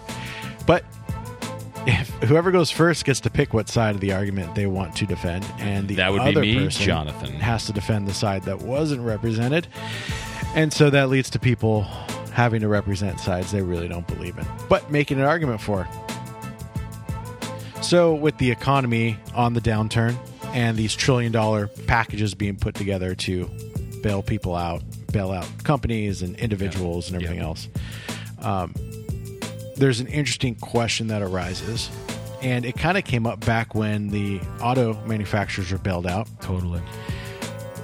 If the government is going to bail a company out, should they then get equity in that company and go? It's interesting. You know, the, uh, I, President Trump was talking about this in a recent press conference. And the notion being instead of what are you going to get for the money that you give, right? If we're talking about a world where they have to be exposed to, uh, where they're going to be given money to this company, I could see where you would arrange something. I okay, I could be a fan just off the top of my head of arranging something like a preferred stock ownership. Something where, look, we're the government, we're coming in and we're bailing you out. We want equity ownership in the company, but we also want to stand in line should something happen to the company that we're going to get made whole before others. Because look, you're making the point that this company's probably not going to be around unless you, as the government, come in. So if we're talking about the world where the government is going to be coming in either way, then sure, participate in the upside, participate in some of the potential profits of the company, in a resurgence of the economy, in a potentially growth. Absolutely. Robert? Long have I never thought I'd see the day when John would agree with Bernie Sanders and the millionaires and the It was, billionaires. it's a world where they're going to bail them out anyways. Yeah, idea is no, because not necessarily in the aspect of banks lend out money or charitable organizations are given money. Doesn't necessarily mean that it's for equity stake in their business. Okay, this is essentially what it is a bailout. Free money, no questions asked, because the government essentially wants more tax revenue coming in. Doesn't help them if the what 20 million people we expect to be thrown out into the street suddenly aren't paying taxes. It's going to be a big hit. No, I don't think so. We often give out grants. We don't take equity share in this thing. This is something that we do. Millionaires, billionaires. Yeah. That was an interesting question. And Yep. It is an interesting question. It's good. I was kind of thinking around what you were saying, but Yeah. then Bobby had an interesting point Yeah. of yeah. it's in the government's best interest in general for the company not to go under. Right. That should be enough equity for them, right? Just in keeping the business there. But Right.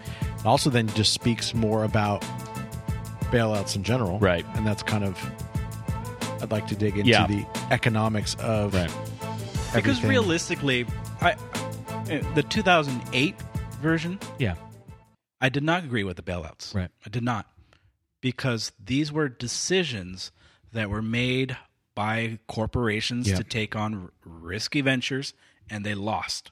They just lost. Right. Okay, that was their fault. This this one here now is us or I'm sorry, the government, us as the government making businesses shut down. I'm not sure it's that easy. I hear what you're saying, Mm. but I'm going to play a little bit of devil's advocate. Yeah, go for it. Money man. No, let's let's use a company. This gets really murky, gray. Let's use a company like Boeing. Boeing is in serious trouble. Boeing was on a path for some trouble, some trouble with the Max 737 Max, Sure. right? Okay. Now you do something like this, which you've got airlines aren't flying, which trickles down to new plane orders probably aren't going to be necessary at the rate that they were. Right. So lines getting shut down. The ripple effect to a Boeing problematic. But there's two points. The first of which is you have a and so I would agree with you on the airline point, right? Airlines not flying because of the government's edict to say, hey, people shut in, don't fly. I hear you on that. But you're also talking about a company who spent the last, I don't know the number of years, but had very public stock buyback programs where they would issue debt at low interest rates because of the market Yep. to receive money to purchase their own stock. So Right. debt on the balance sheet now to then come into an environment like this, not good. You also have Boeing though as a major military manufacturer for the US government, a needed thing for protection of Right, border. That's really gray, right? On the stock buyback thing, I'm agreeing with you back to the 0809. Hey, that was the bed you made. You thought you could take on some debt to buy the stock and that'd be the best for the shareholders. Weren't probably giving this sort of a scenario its proper weight in your probability analysis to keep cash on hand, all the above. That's on you. The airline part with flights, not so much on you. And the military part, in terms of a critical infrastructure for the United States, need the company around for the intellectual property they've gotten developed for the next plane. Tricky. Yeah, and I had a note here. I think if you're bailed out, you shouldn't be allowed to have a buyback. That's been up right. Right. and I bring that up because that's been talked about a lot recently by Cuban, by Elizabeth Warren too, but other people that are like, look, I also think some lessons learned from 0809, and that's where your question I think went a little bit, which was good, really good, is should this just be the blank check of the US government that says, Right. what number do you want me to fill in here? And then you do whatever you want with no strings in the future.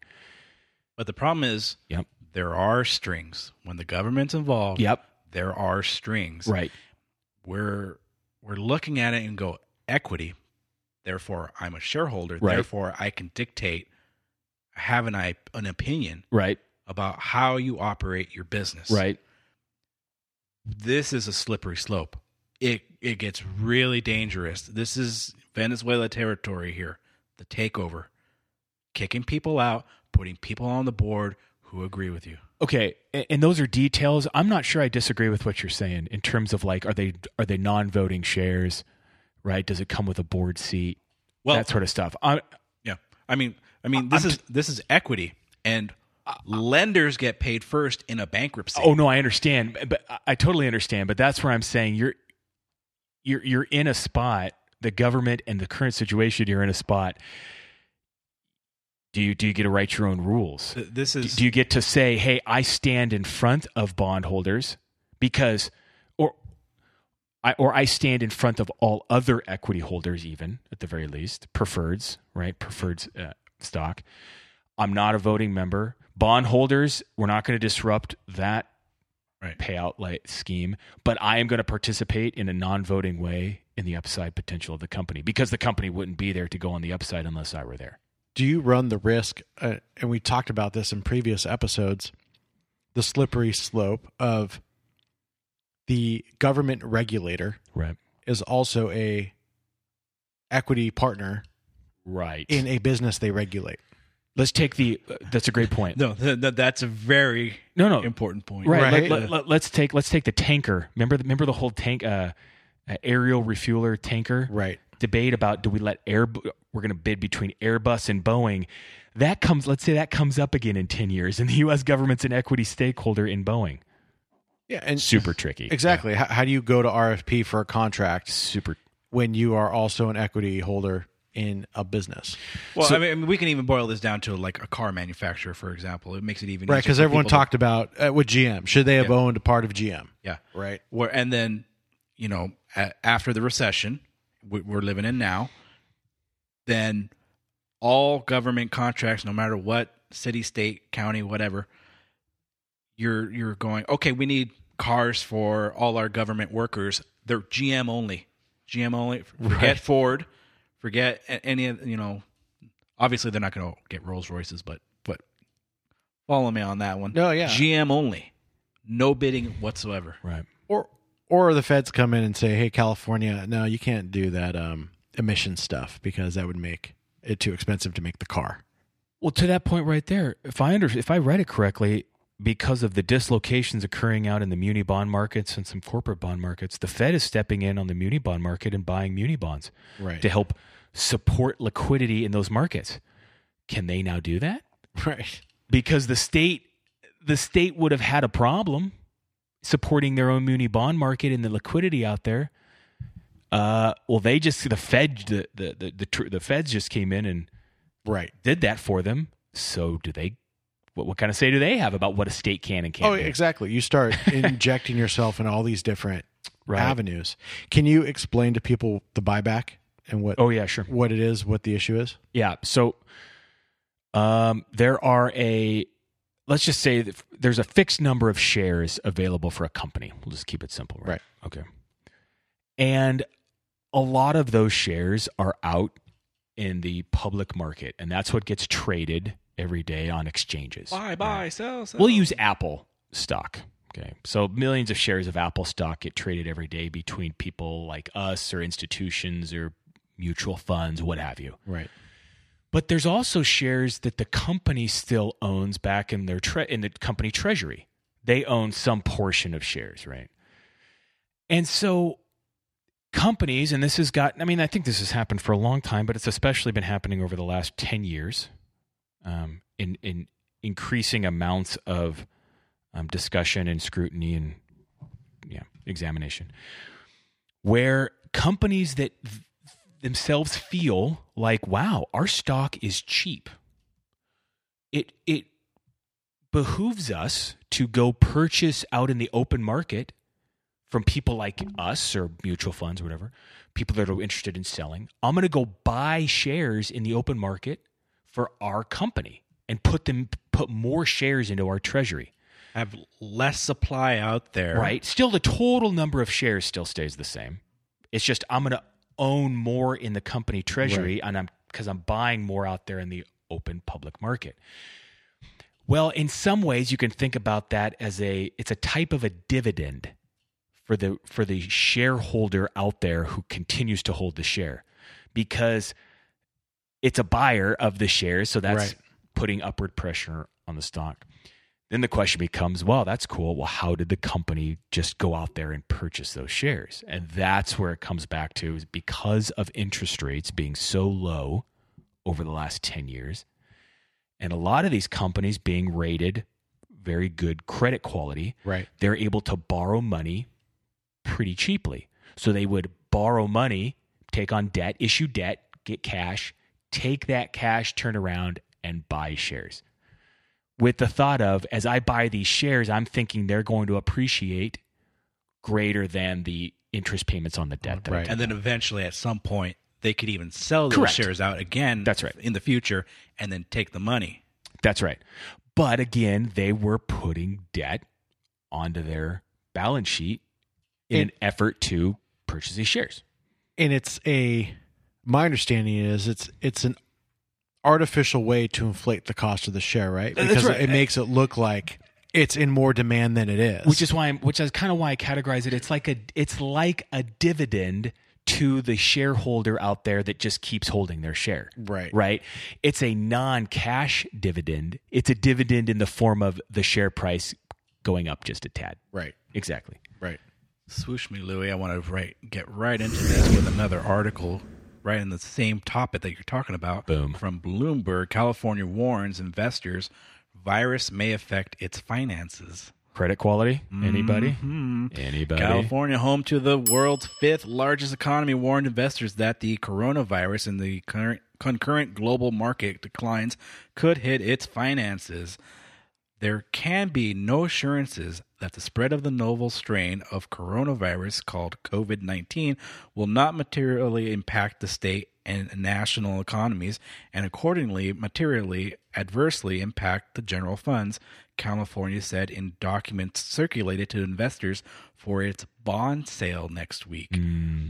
While the effects of COVID 19 on the state may be temporary, it appears to be altering the behavior of businesses and people in a manner that may have negative impacts on global and local economies. Now, this article was written a little bit earlier. Uh, right, You sure, for sure, for you know? sure. Uh, California is selling 2.2 billion in general obligation bonds next week with a retail order March 9th and pricing March 10th. So you can see we're, Yep. we're a little Yep. past that now.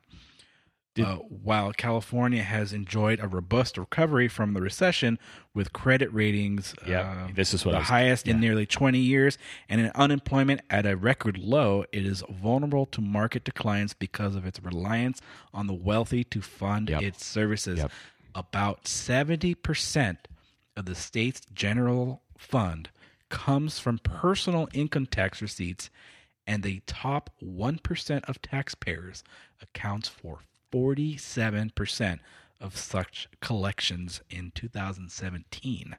The bond document says um, such people have their fortunes tied to the stock market. Yep. Capital gains accounts for about 10% of the state's annual revenues this year.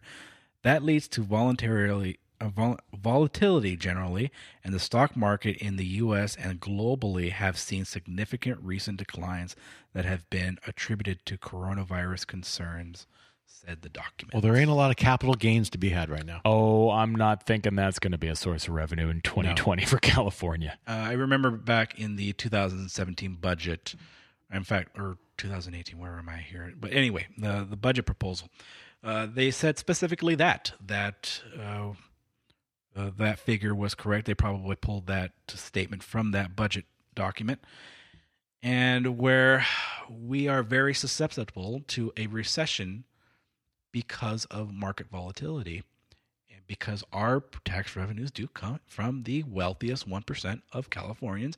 And boy, do we have a lot of them because of the tech boom. The other thing not being considered is not just the capital gains, John, Yeah. or the lack of, Yeah. but the writing off of all your losses, Right. which is going to bring down your gross adjusted income, which means you're going to pay less tax or get more of a refund Right. because everyone's writing those losses off, Right. which could be major losses. and if you had any sort of gain that you did something, so It'd be offset. It'd be offset, right? So that so the potential return that someone that the state would have gotten from the sale of a commercial property that gets zeroed because it's probably that person can now find losses to offset that Right. gain without looking too hard. I bet now, Right. right now. And, and so I think you just you will see also just a decrease in income tax because of how many people will have such a write off. Especially because, and you can say, well, not so many people, you know, we'll have the maybe not all these people are invested, but I'm talking about the giant, the seventy Right, percent of the general fund that comes from the wealthy. They are invested, Correct. and they're going to major write offs right now or this year. That's exactly right. We, we're, we're right there at this bubble being bursted big time. Right on the edge here. Right on the edge. Yep. And this oncoming recession, I guarantee you it's coming. Because we can't take this hit, this stock market hit, and just walk away from it, especially here in California. It's gonna get worse, people. Just buy the dip, Bobby. Buy the dip. Buy the dip. Only if it's chewing dip. I mean, it is going to Uh, get it's going to get really interesting because again, you're talking about credit ratings being affected. I right. I had previously looked up what our I just- debt to DD, GDP Oh, was. interesting. Okay. Uh, this is you know preliminary, but Yeah. we were at 107 percent debt to GDP As a state. as a state for the California. Really? This is actually an improvement. Really? Hmm? And that gets us. I, I'm just. I just looked it up. That gets us a double A minus rating.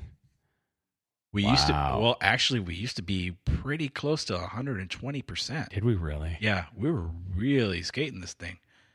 Uh, but the economy was really good, and we were putting money away uh, because we had extra money in the till. It's related to debt, but it's a little bit of a tangent because I don't think we talked about this the, we, the last time we had a podcast, but it's happened since then. The fact that we as California did not pass Yeah. Prop 13. Again, I know there's all the arguments out there. Well, it was named Prop 13, that's why it failed. I'm not so willing to assign that reasoning to it. You think people are waking up? Uh, there's a little bit of me that's hopeful about that. It's hard to totally say no to that point. But I think people learned from the gas tax. Oh yeah, I think a lot of people got bamboozled on the gas tax. that's a good or word for the gas tax. Bamboozled. And so true. and they've now seen it go up every year after that. You know, I think we've had one year after that now, and it Yeah. just it keeps going up. It's it's Oh, that's gas- how yeah. it was written was to go up every year, every July or whatever. So By the way, do either of you guys could No. you tell from our stations Nope. that crude oil is at twenty five dollars a barrel right now? Can No, you can you tell absolutely. at our California gas stations? I have stations? friends in Texas who show me buck something, dollar something gas over there. Over here, it's a joke. uh, there's that, and I haven't seen any improvement to the roads. Really, right? All this new gas tax infrastructure. John, have you seen any major improvements to the roads? Because this was the fix. That's why I'm laughing so I mean, hard, right? Caltrans even went through stop traffic to petition this thing. this is all we needed. Our high speed rail Right. whistleblower came out and said he was not allowed to say anything negative. Yeah, there's our train. Not allowed to say anything negative. Shut up and pay your taxes, Louis. That kind of. Uh, if we're spending billions of dollars on this boondoggle, and we No, got no. again another a- topic we got to dive into. It's a jobs program. it's it's not a train uh, train creation program. It's a jobs program. I let's let's be honest. yeah. I Look, I'm L- LA's debating whether they're going to do approve a two billion dollar section pretty Right. soon. Uh, they, I- I'm sure they put it on hiatus for just a moment, but it was on the docket. They were ready to start talking about it.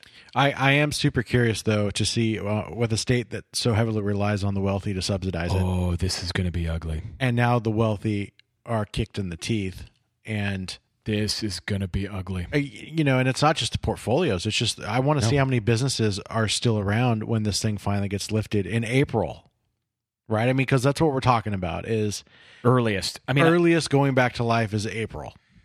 again, I was talking with somebody about this. If there's there's a couple of things, there's more than this, I'm sure, but if there's a couple of things that the government loves, it's power and taking their time. and so they don't rush for anything. And so the mixture of those two things, I hate to say it, this is not going to unwind itself anytime soon. The government does love a study. that too. Lots of research and studies, and uh, working groups, and putting together teams, and So Blue ribbon they say teams. April, back to where we originally started this podcast. They say April. I don't know about that. I hate to say it, but it's an opinion. the only thing I could see is if school was really pressing, but it's not. It's not. They've already written it off. So, Right. It, it and once it warms up, like uh, I think it was uh, Ron Paul was talking about that. Oh, right. You actually telling people to sit inside all day and not go outside and get vitamin D and everything else they need and run around and Hey, you know actually what? causes That- the that was virus to fester. That was fine when that recent rainstorm came through, but as soon as it was over, we're taking the dog out. Yeah. a nice little stroll And- down the block. And he's a doctor. Right. and he he had a really valid point i felt of That's why like the flu doesn't survive. These diseases don't survive in the summer months because the heat, working out, going outside, getting sunlight, all that helps fight off sickness. Sitting at home all day in bed under the blankies helps that stick around. But look, I'm going to go back to the you know our overlords theme. Doesn't doesn't at least a thread of everything we're seeing and being told to do back to the point of they think that there's dials out there that they're they're just looking for the right dial settings for us as a society and they can eliminate the virus. They can solve this. And the arrogance, there's an arrogance behind that that's just uh, if we could do that, we would have done that with the flu by now. If there was if it was dialable Right. down to nothing. Right. Well, and that's the question everyone has.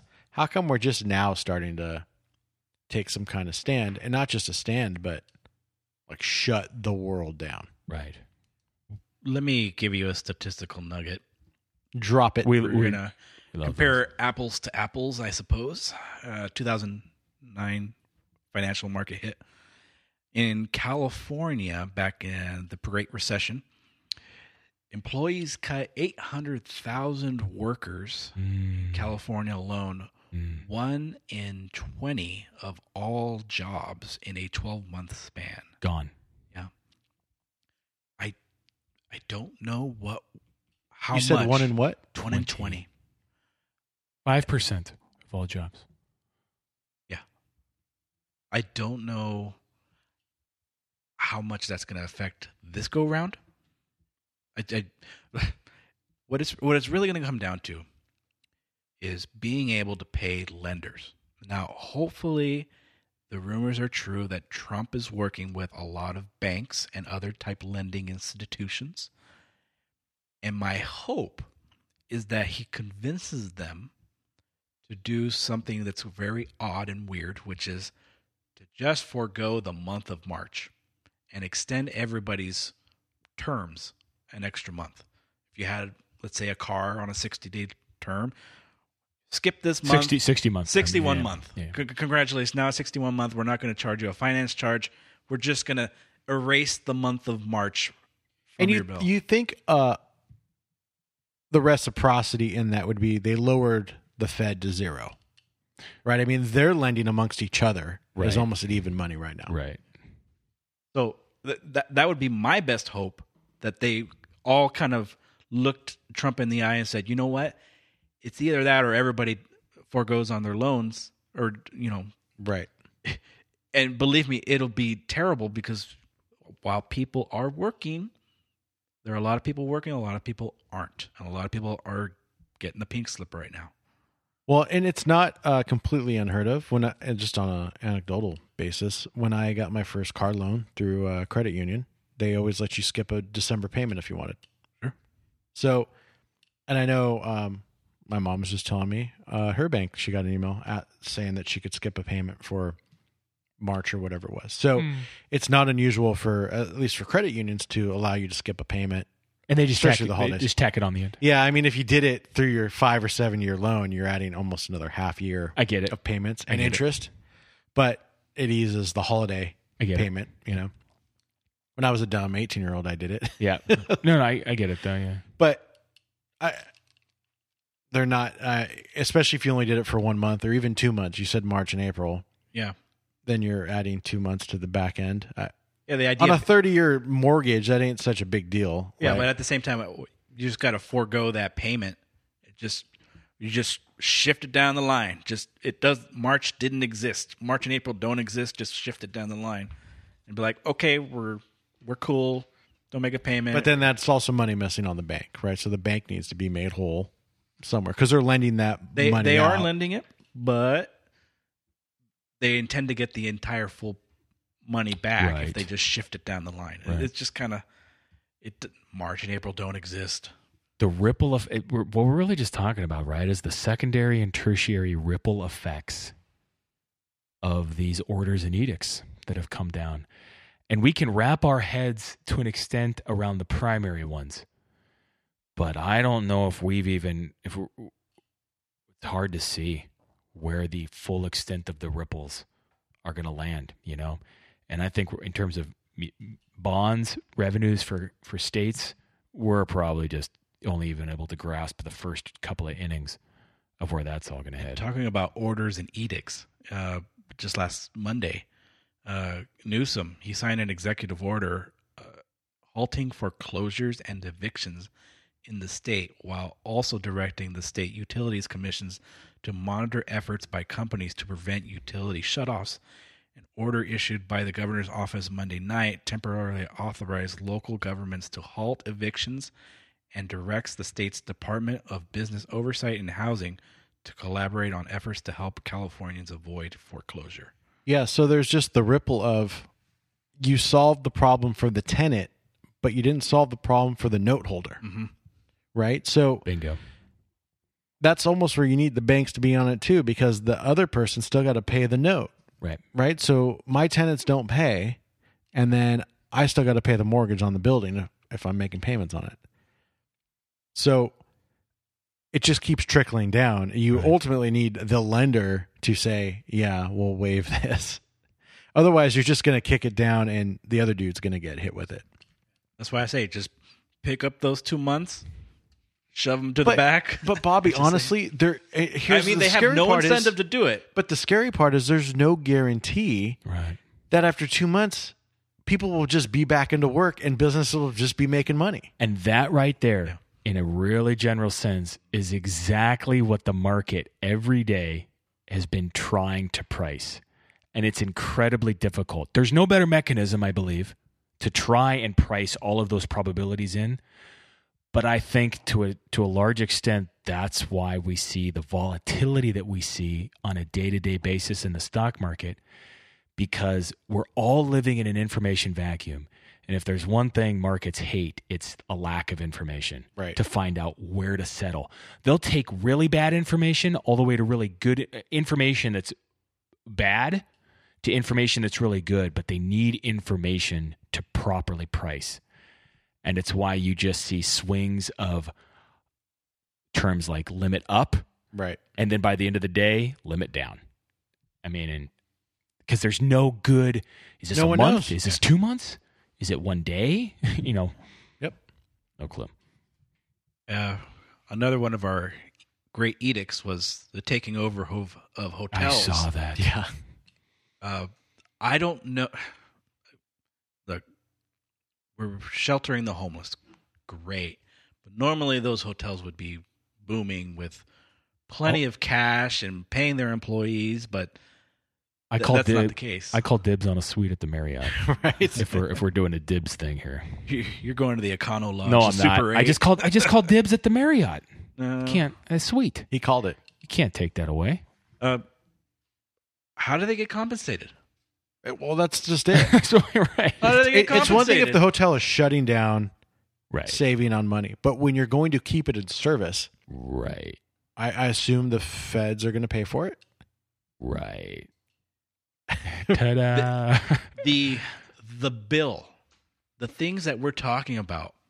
Remember, we pay the government. Right. the The government Well- is ultimately limited in its cash supply unless they start printing cash. Which is what they're going to be doing. They're Which means injecting cash. We're not. Even our parents certainly know, and probably now not us. But the bill is just being shoved further and further and further down the line. print more money. Print it. If we're, oh no, no you, Go had, you had a comment. Okay. Well, I'm going to stay on the economy topic and the markets, but I'm going to switch gears a little bit because we got a couple. We got a couple senators and others. Oh yes, Yeah. A little bit of a little bit of trouble here. Mhm. Although they say they're not, but we'll let the the public decide on that one.